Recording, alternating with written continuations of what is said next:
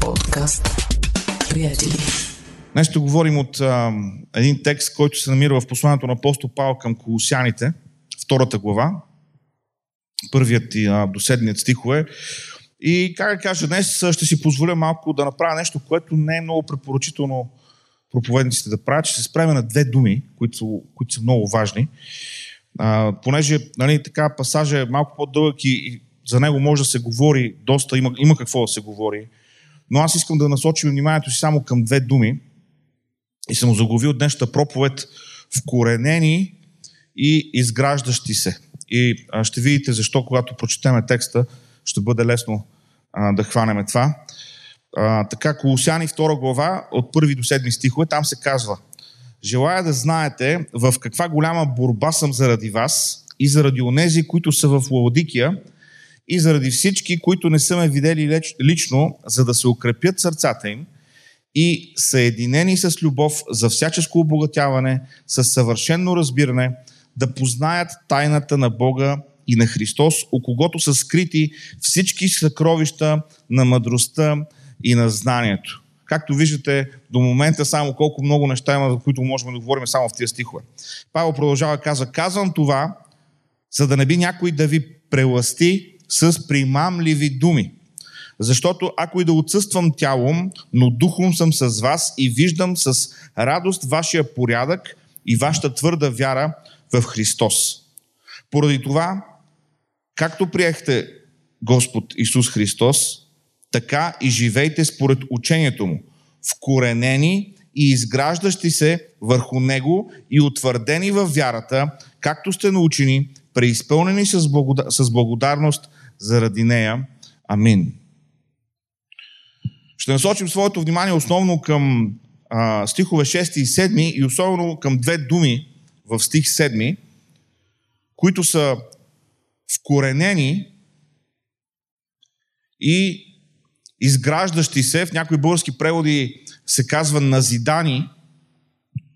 За тези от нас, които сме по-млади, да поясня, коренът на назидание е зида, т.е. това е отново строителен термин, така че а, изграждащи се е просто по-модерната дума за това нещо.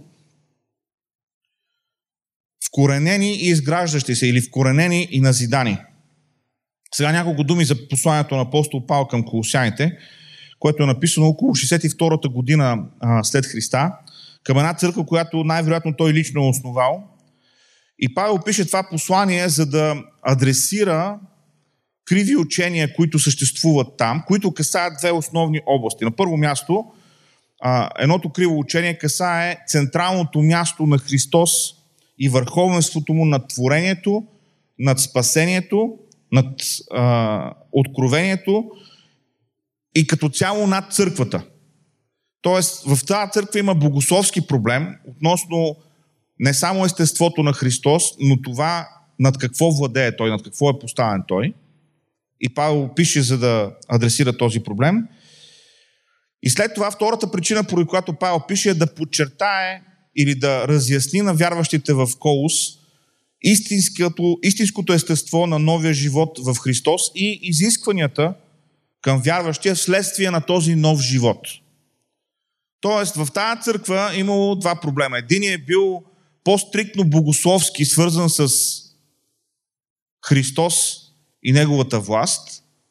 И колко интересно, другият проблем в църквата е бил свързан с християнския живот. Как проблемите в богословието или в неправилните вярвания, в кривите учения, по някакъв начин са довели до проблеми в християнския живот.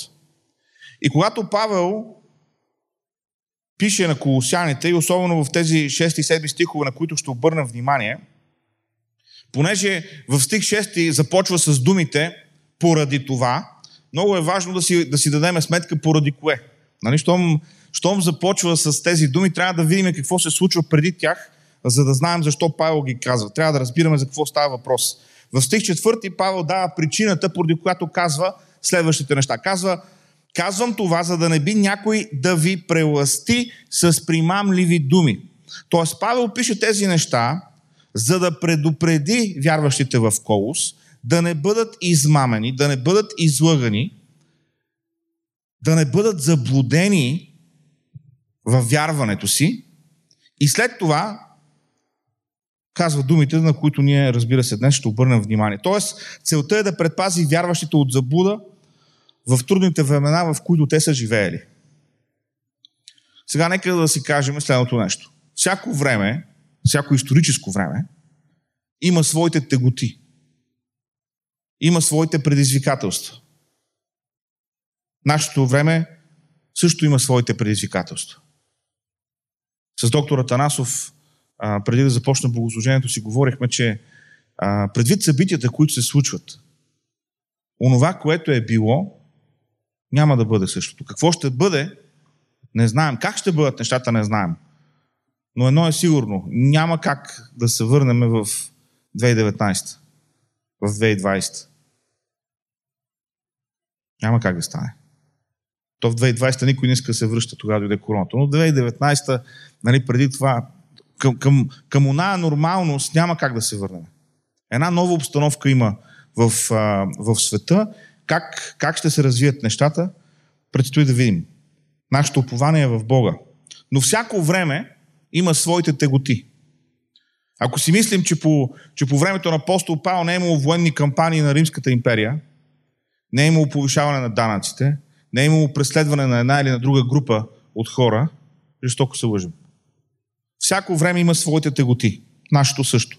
Затова е важно да разбираме какво ни казва Божието време, Божието Слово, извинявам се, за време като нашето. И така, преди да разгледаме конкретно тези две думи, трябва да обясня нещо, което е много важно и за съжаление не се разбира в българския текст на Библията.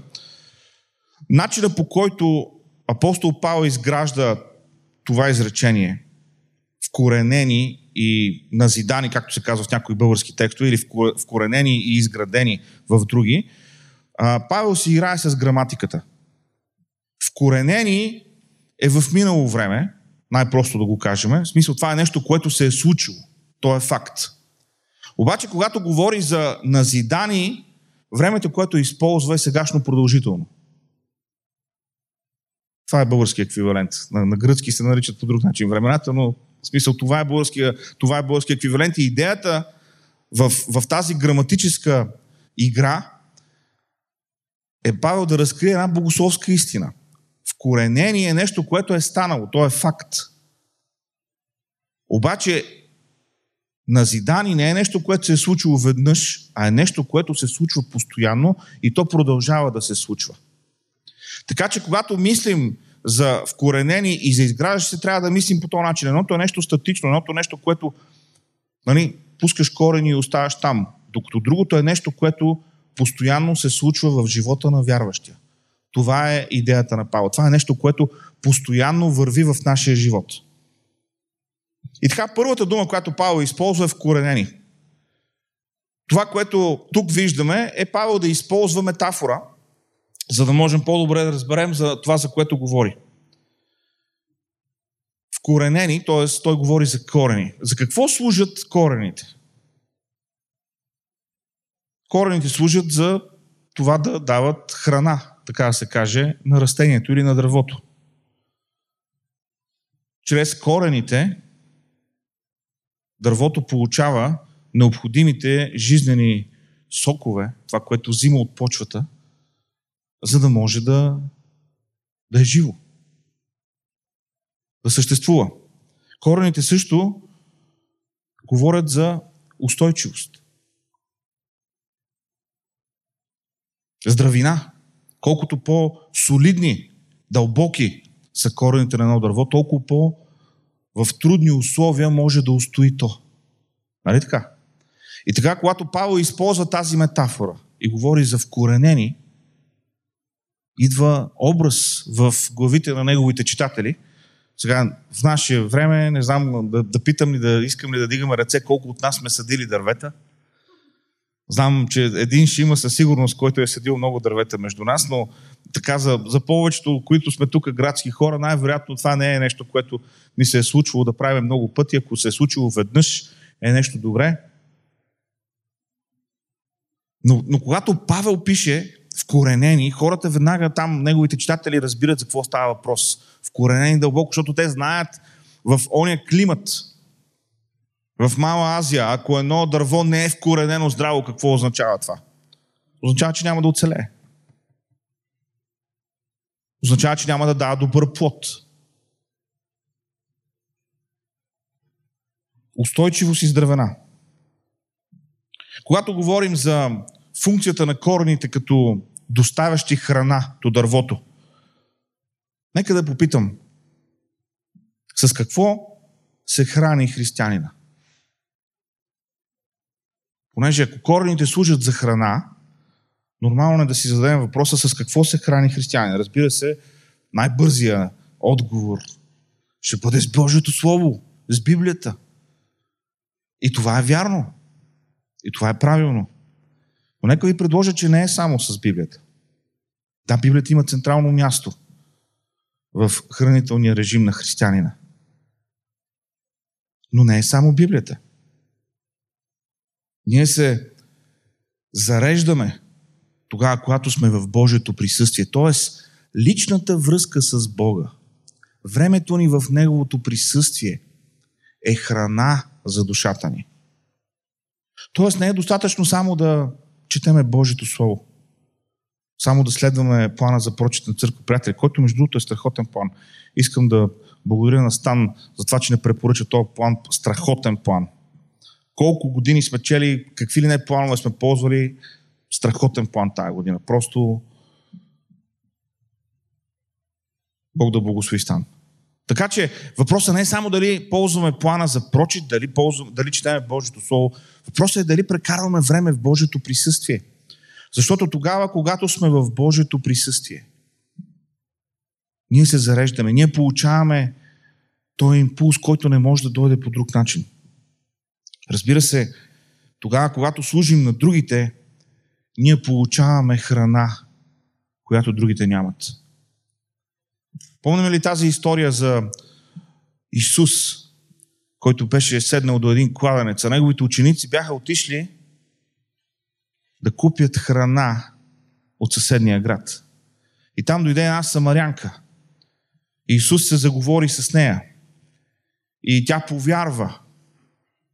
И когато учениците се върнаха и му даваха храна, той каза, не съм гладен, защото аз имам храна, за която вие не знаете. Тогава, когато служиш на другите, това те храни по начин, по който другите не разбират. Бог работи в тебе по начин, който е уникален тогава, когато служиш на другите.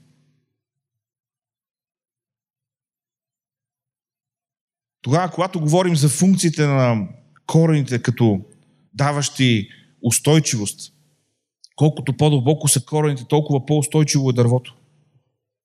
Нека ви кажа нещо. Корените говорят за идентичност. Не на празно, не само в български язик, а в много езици съществува този въпрос. Къде са твоите корени? За какво става въпрос тук? Обиждаме хората и ги наричаме дърветели.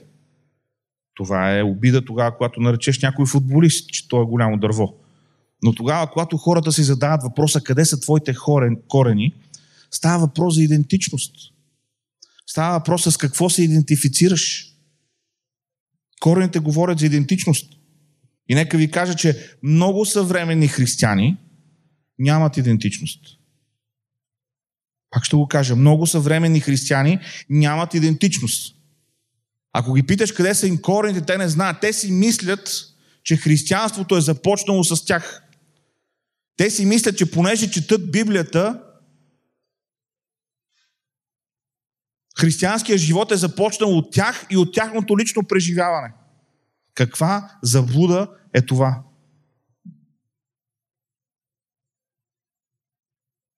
А да попитам, как точно четеш Библията?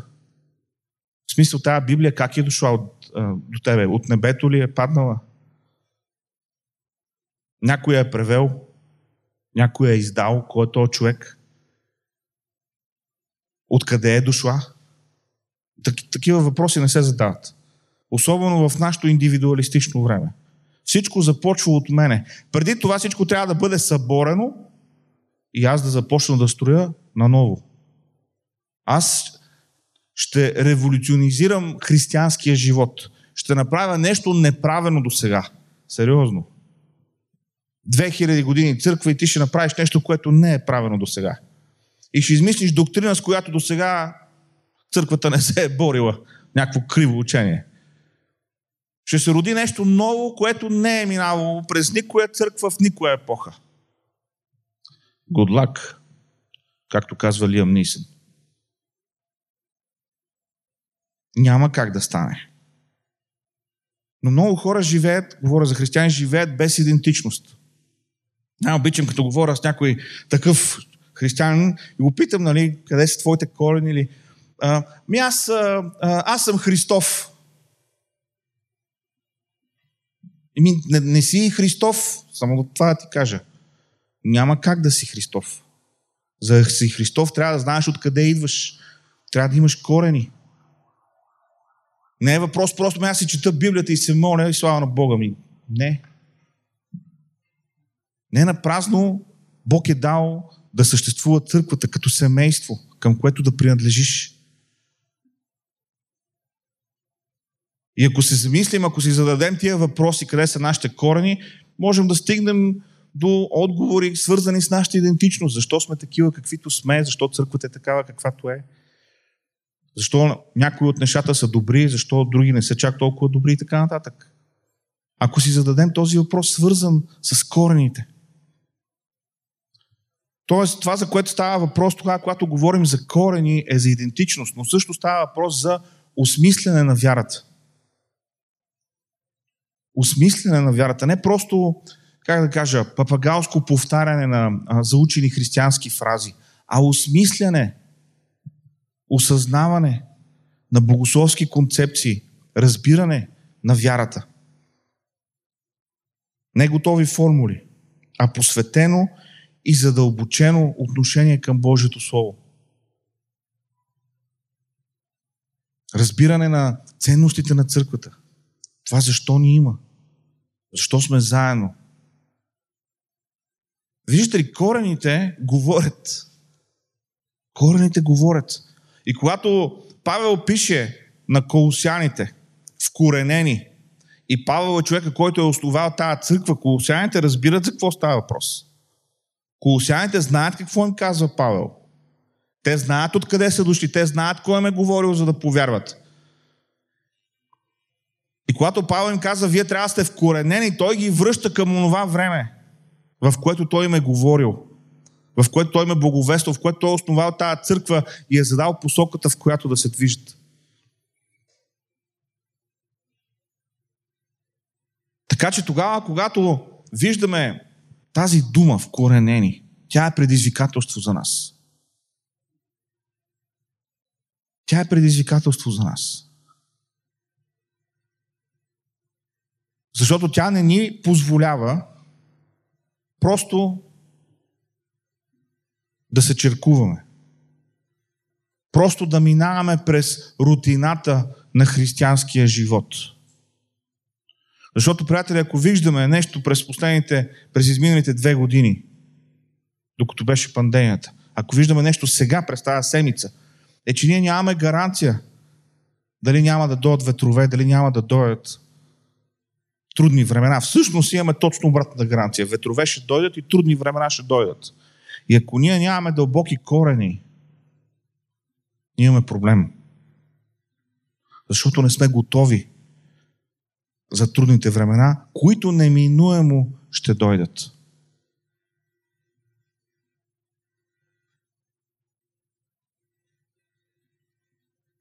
Бог, вярвам, ни предизвиква с тази дума днес, вкоренени. Да си зададеме въпроса колко сме вкоренени? Къде сме вкоренени? И втората дума, която е в този стих,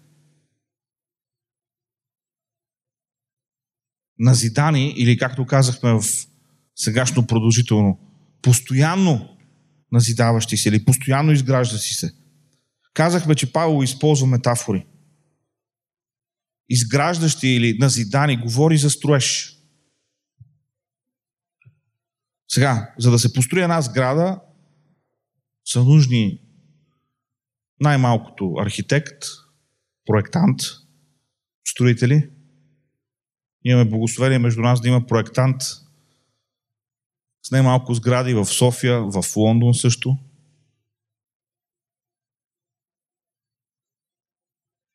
В древността в общи линии тези три функции на архитект, проектант и строител са се събирали в една личност. Обикновено този, който е бил реално архитекта, той е бил и проектанта. И много често е бил човек, който ръководи строежа.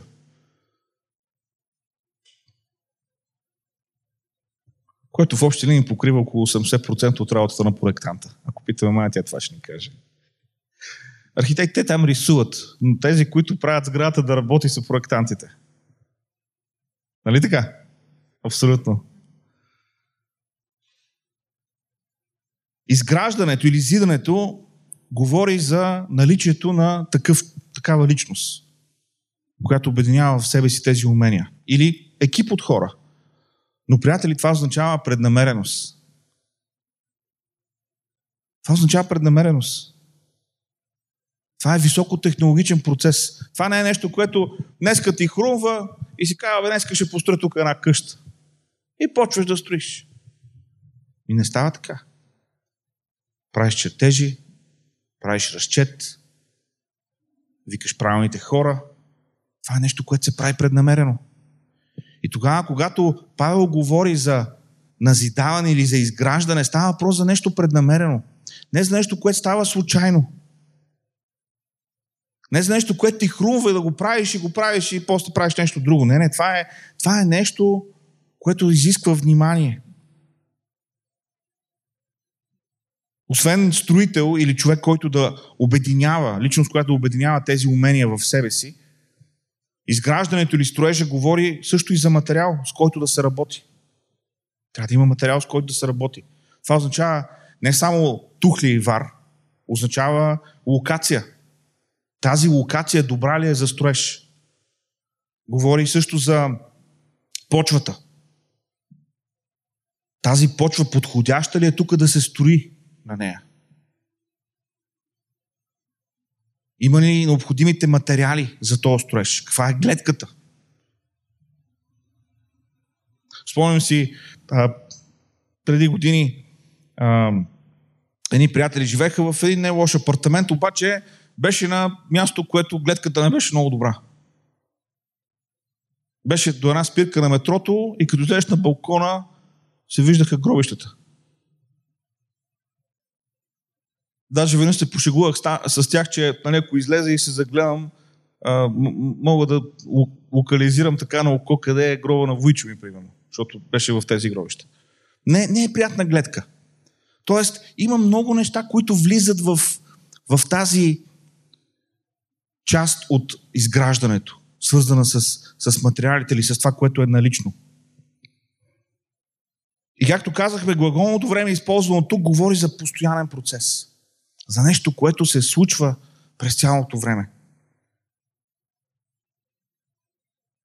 Което, да го кажем на християнски жаргон, е ученичество, приятели. Процес на ученичество. Онова, ония процес, в който ние не просто веднъж сме повярвали и слава на Бога, оттам нататък си продължаваме там, на където сме били, а следваме Христос. И кога го следваме? Следваме го в понеделник, във вторник, в сряда, тая година, другата година, до края на живота си. Постоянен процес. Както ни се казва в притчи, пътят на праведните е като виделото на разсъмване. Развиделява се, докато стане съвършен ден. Това съвършен ден, съвършено светъл, е в небето.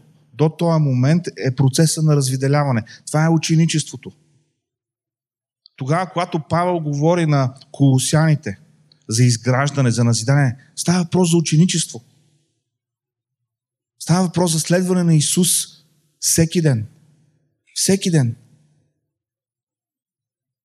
А нека ви кажа, че много християни след като повярват,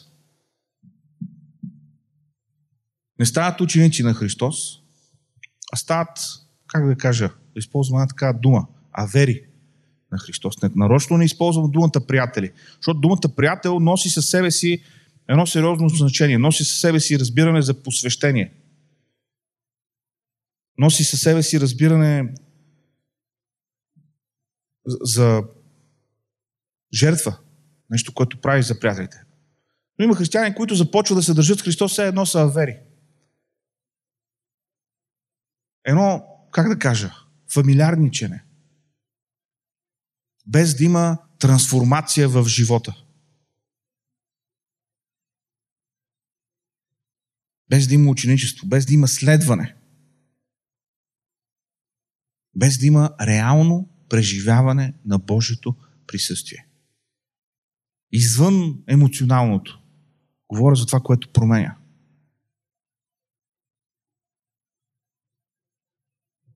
Постоянно изграждащи се означава да не спираме по пътя на ученичеството. Да не спираме по пътя на ученичеството. Реално да преживяваме Божието присъствие. Във време на хваление. Във време на молитва. В предаване на Бога. В водителство, получаване на водителство от Бога.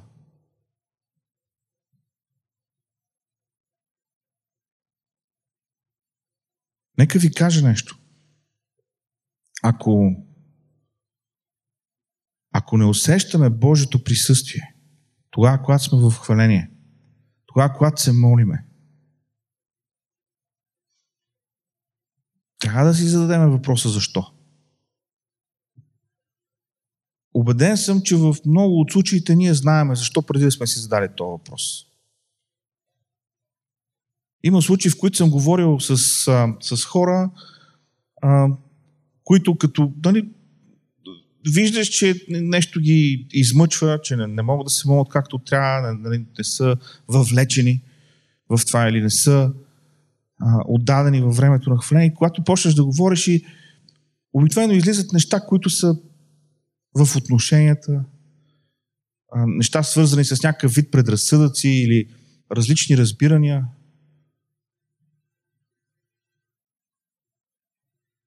Нека ви кажа нещо. Когато заставаме да хвалиме Бога, не става въпрос за стил, не става въпрос за музика, не става въпрос за пеене на гласове, разделено. Не става въпрос за инструменти. На първо на първо място, преди всичко друго, става въпрос за отношение на сърцето. И няма инструмент на света, няма хармония на света, която да ти оправи отношението на сърцето.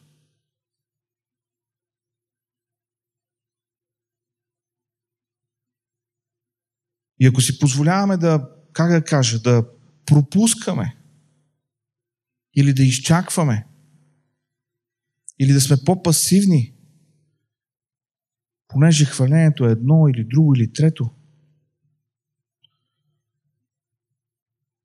Искам да ви питам, кой касае това? Хвалението? Пастора? Или твоето отношение с Бога? Защото за това става въпрос.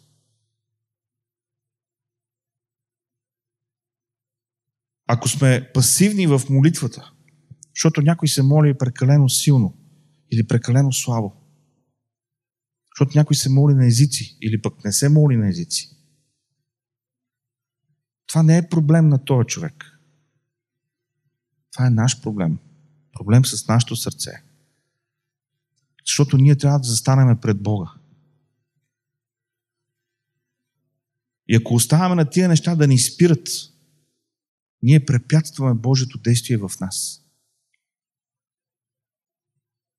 Затова е толкова важно да разберем, че това изграждане, то е растеж в нас, това ученичество е свързано с реално преживяване на Божието присъствие.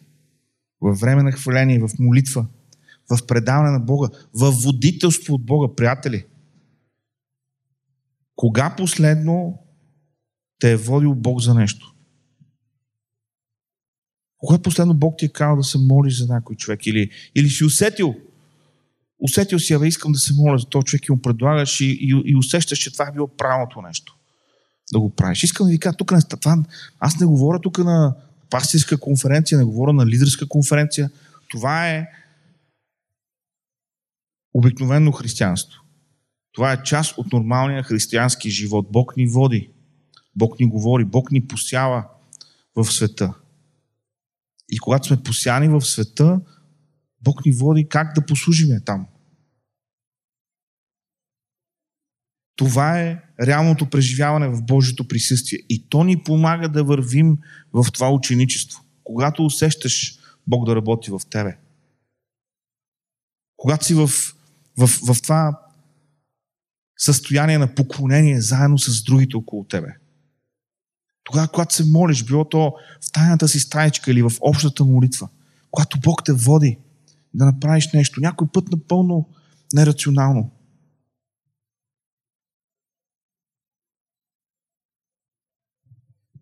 Реално преживяваме Божието присъствие. Това ни изгражда. И разбира се, това, което служи, за да можем да вървим в пътя на ученичеството, да използваме, да развиваме дарбите и талантите, които Бог ни е дал. Ученичеството не е консуматорско. Ученичеството не е само о, да преживявам Божието присъствие, колко е чудесно, слава на Бога, хващам си пътя и си правя моите неща и си гледам само себе си. Не. Използваме и развиваме дарбите и талантите, които Бог ни е дал.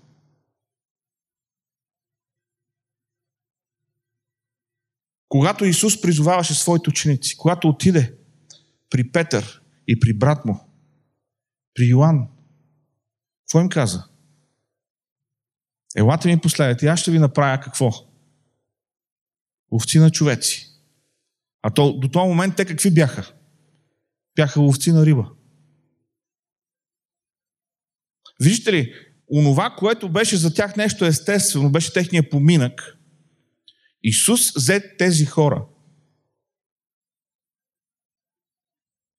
с техните способности, с тяхното разбиране и ги пусна в една друга област, обаче по някакъв начин свързана с това, което бяха правили до този момент. Понеже Исус им каза, до сега сте ловили риба, от сега нататък ще ловите човеци. Виждате ли как пътят на ученичеството за тия хора не, не, не свърши с последването на Исус. Той започна с последването на Исус. И оттам нататък те трябваше да използват онова, което имаха, да го развиват, за да могат да бъдат учениците на Христос, понеже Исус от това ги беше извикал. Така че, за да може този процес на изграждане в нас да, да, да се случва постоянно, за да можем да вървим в този път на ученичеството. Това означава да използваме и да развиваме дарбите и талантите, които Бог ни е дал. Не дей да погребваш таланта, който Бог ти е дал. Ако можеш да пееш, пей. Ако можеш да свириш, свири. Ако служиш, служи. Как, каквото, каквото ти е дал Бог, каквото ти е дал в сърцето, каквото умение ти е дал, ако а, е да получаваш, получавай, да проповядваш, проповядвай. Ако е да, да показва състрадание, показва състрадание. Каквото ти е дал Бог, използвай го. Това е част от твоя път на израстване.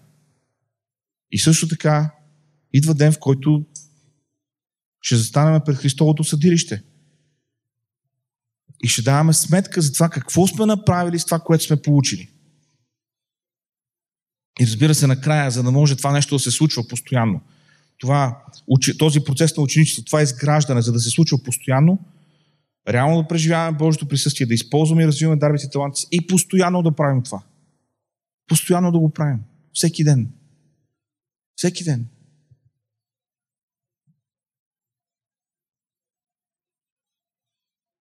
Вкоренени и постоянно изграждащи се. За това говори Павел на колосяните в тези стихове. Това е Божията воля за нас. Не просто ходещи на църква, не просто броящи се за християни,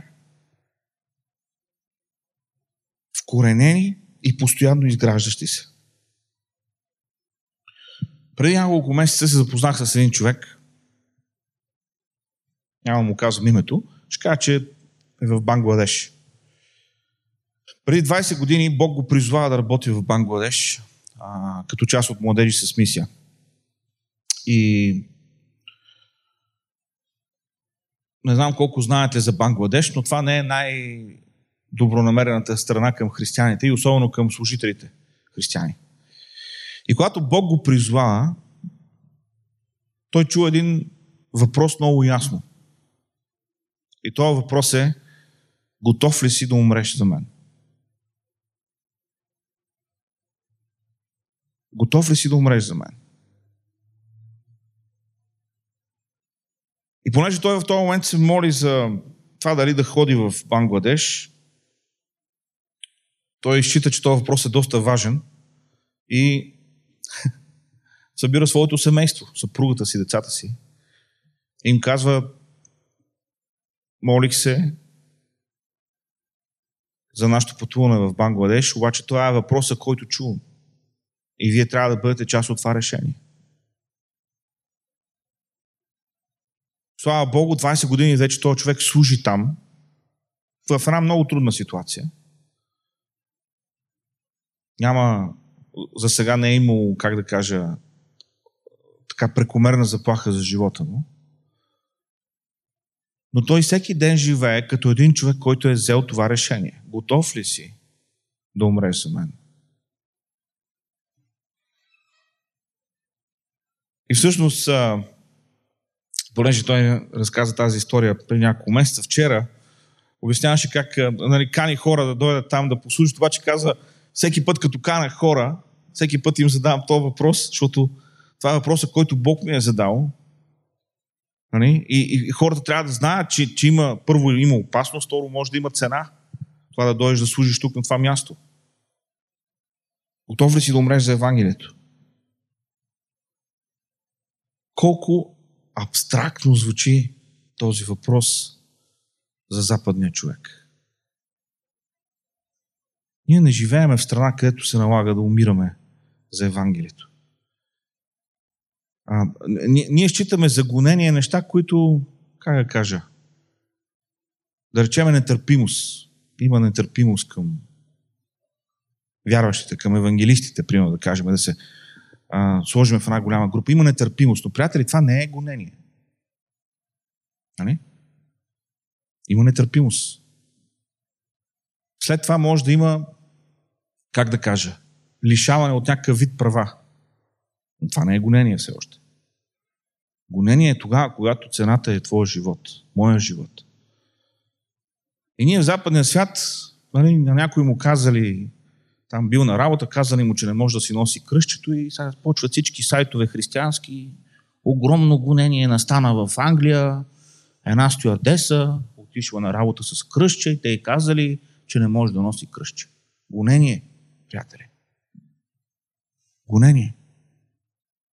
И можем да говорим много за културните аспекти, за а, постхристиянската епоха в Европа. Можем да говорим много за тези неща. И съм сигурен, че ще стигнем до консенсус. Кое е добро и кое не е добро. Защото все пак ще мериме с един и същи решим Божието Слово. Но нека ви кажа, това, че някой ти е казал да не си носиш кръщето, не е гонение. Това е религиозна нетърпимост по някакъв начин.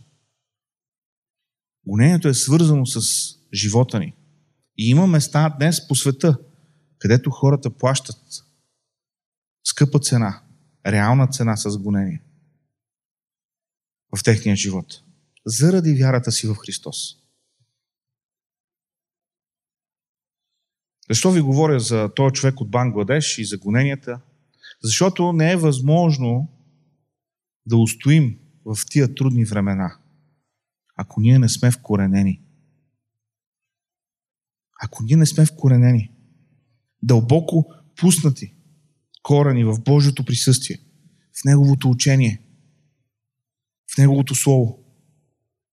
И ние не можем да устоим, ако не изграждаме себе си, ако не сме част от този процес на ученичество.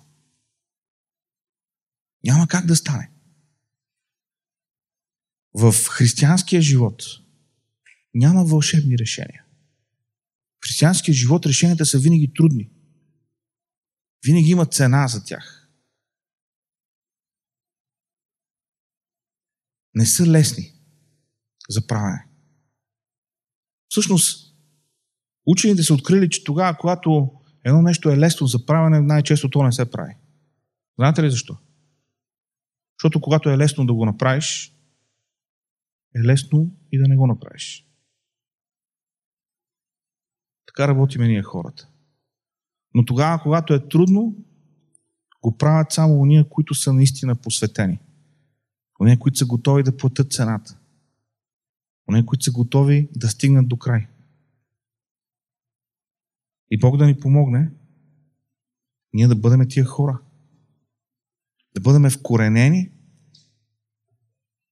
и да се изграждаме всеки ден, всяка седмица, всеки месец. Да се изграждаме постоянно, да бъдем част от този процес на ученичеството. Да бъдем Христови ученици, да бъдем Христови последователи.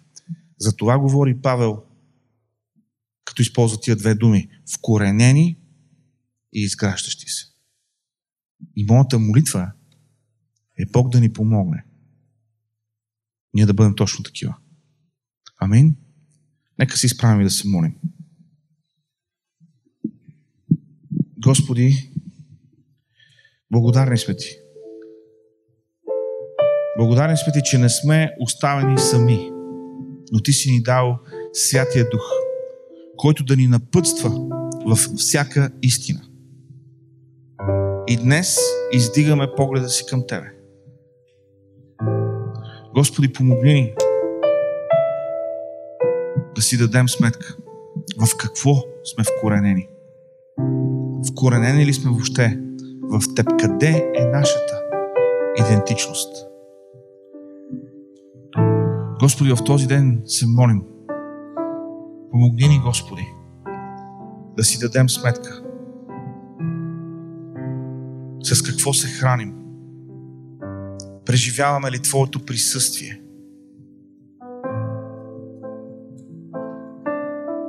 Водени ли сме от Теб?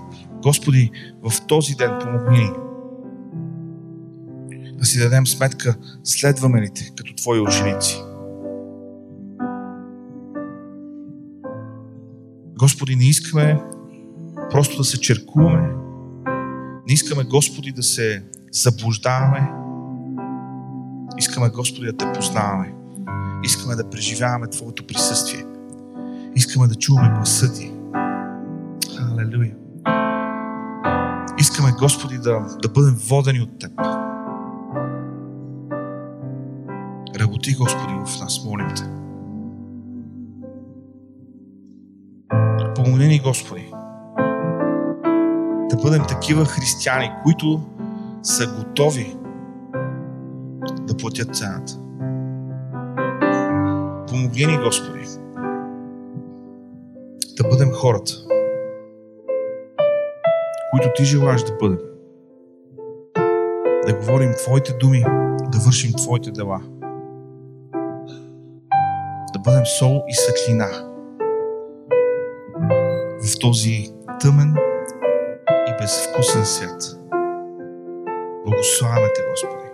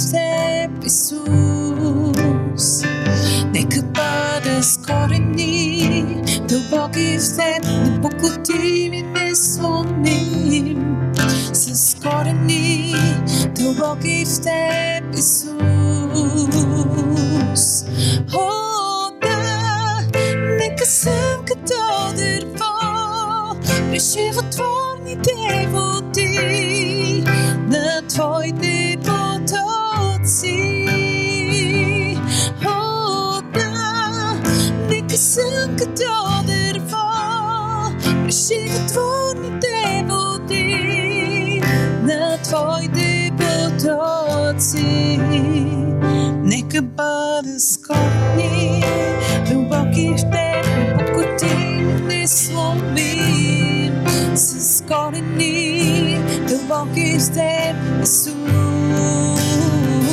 Нека бъда скорени, дълбоки в Теб, не поклати не сломим.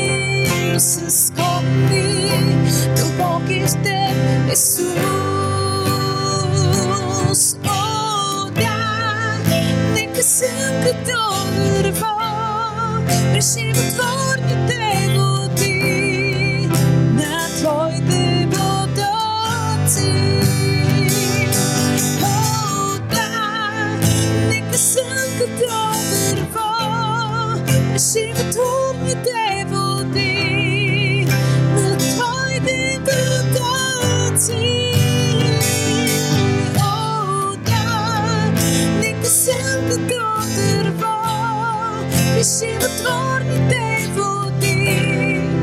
на Твоите потоци.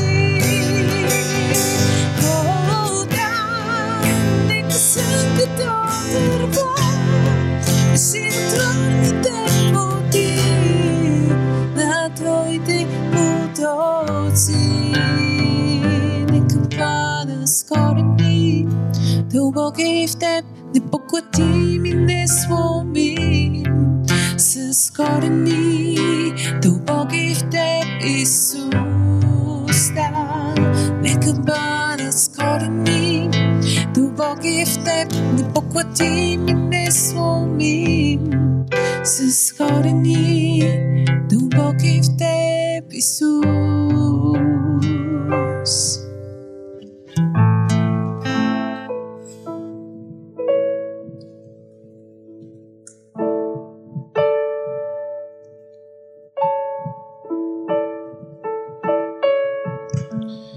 сме към края на нашето богослужение днес, но въпреки това не бихме искали да изпуснем възможността да се помолим за ситуацията в Украина, така че нека заедно да издигнем а, гласа си пред Господа. И наистина голяма е трагедията, когато а, два християнски народа воюват помежду си. Това е много тъжно. Боже святи, ние издигаме пред Теб, Господи, тази ситуация в Украина и военните действия там. И те молим, Боже, наистина Ти да се а, намесиш и Господи, те молим да ни простиш, ако до момента сме били наивни към това, което се е случвало. И наистина, Господи, те моля да отвориш и нашите сърца към хората, които ще дойдат в България от тази беженска вълна. Моля те в името на Исус Христос, Господи, да бъдем наистина църква на място и християни на място, които чуват Твоят призив и чуват Твоя глас, Господи, и знаят как да реагират, Боже. Нека наистина да не бъдем неадекватни, но напротив да бъдем християни, които са готови за време като това. Моля те в името на Исус Христос, Господи и святи, да се спре проливането на кръв и наистина те моля, Боже, да няма а, жертви, Господи, от този конфликт. Боже, да няма невинни жертви, които са намесени а, там при военните действия. Моля те в името на Исус Христос, който е Господ. Боже святи, наистина още днес те моля ние да чуеме добри новини, Господи, и да чуеме за спиране на боевете.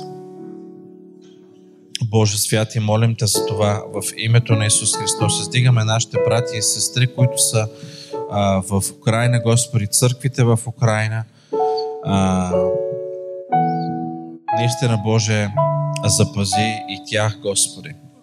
Нека, Боже, да бъдат светлина и сол на място, което се намират. Ние те молим, Боже, и за всички от тези, които са там по границата, Господи, и помагат на хората, които бягат, Боже. В името на Исус те молим и тях да благословиш за готовността да отворят домовете си, да дадат храна, да дадат помощ, да осигурят подслон, работа за тези хора, които бягат. Моля те в името на Исус Христос благослови тези хора. За всичко това те молим. Амин. А, тук е краят на нашето онлайн богослужение, така че ние казваме а, приятна неделя на всички, на всички от вас, които ни гледате. А ние тук ще продължим с молитва. А, може за момент да вземете вашите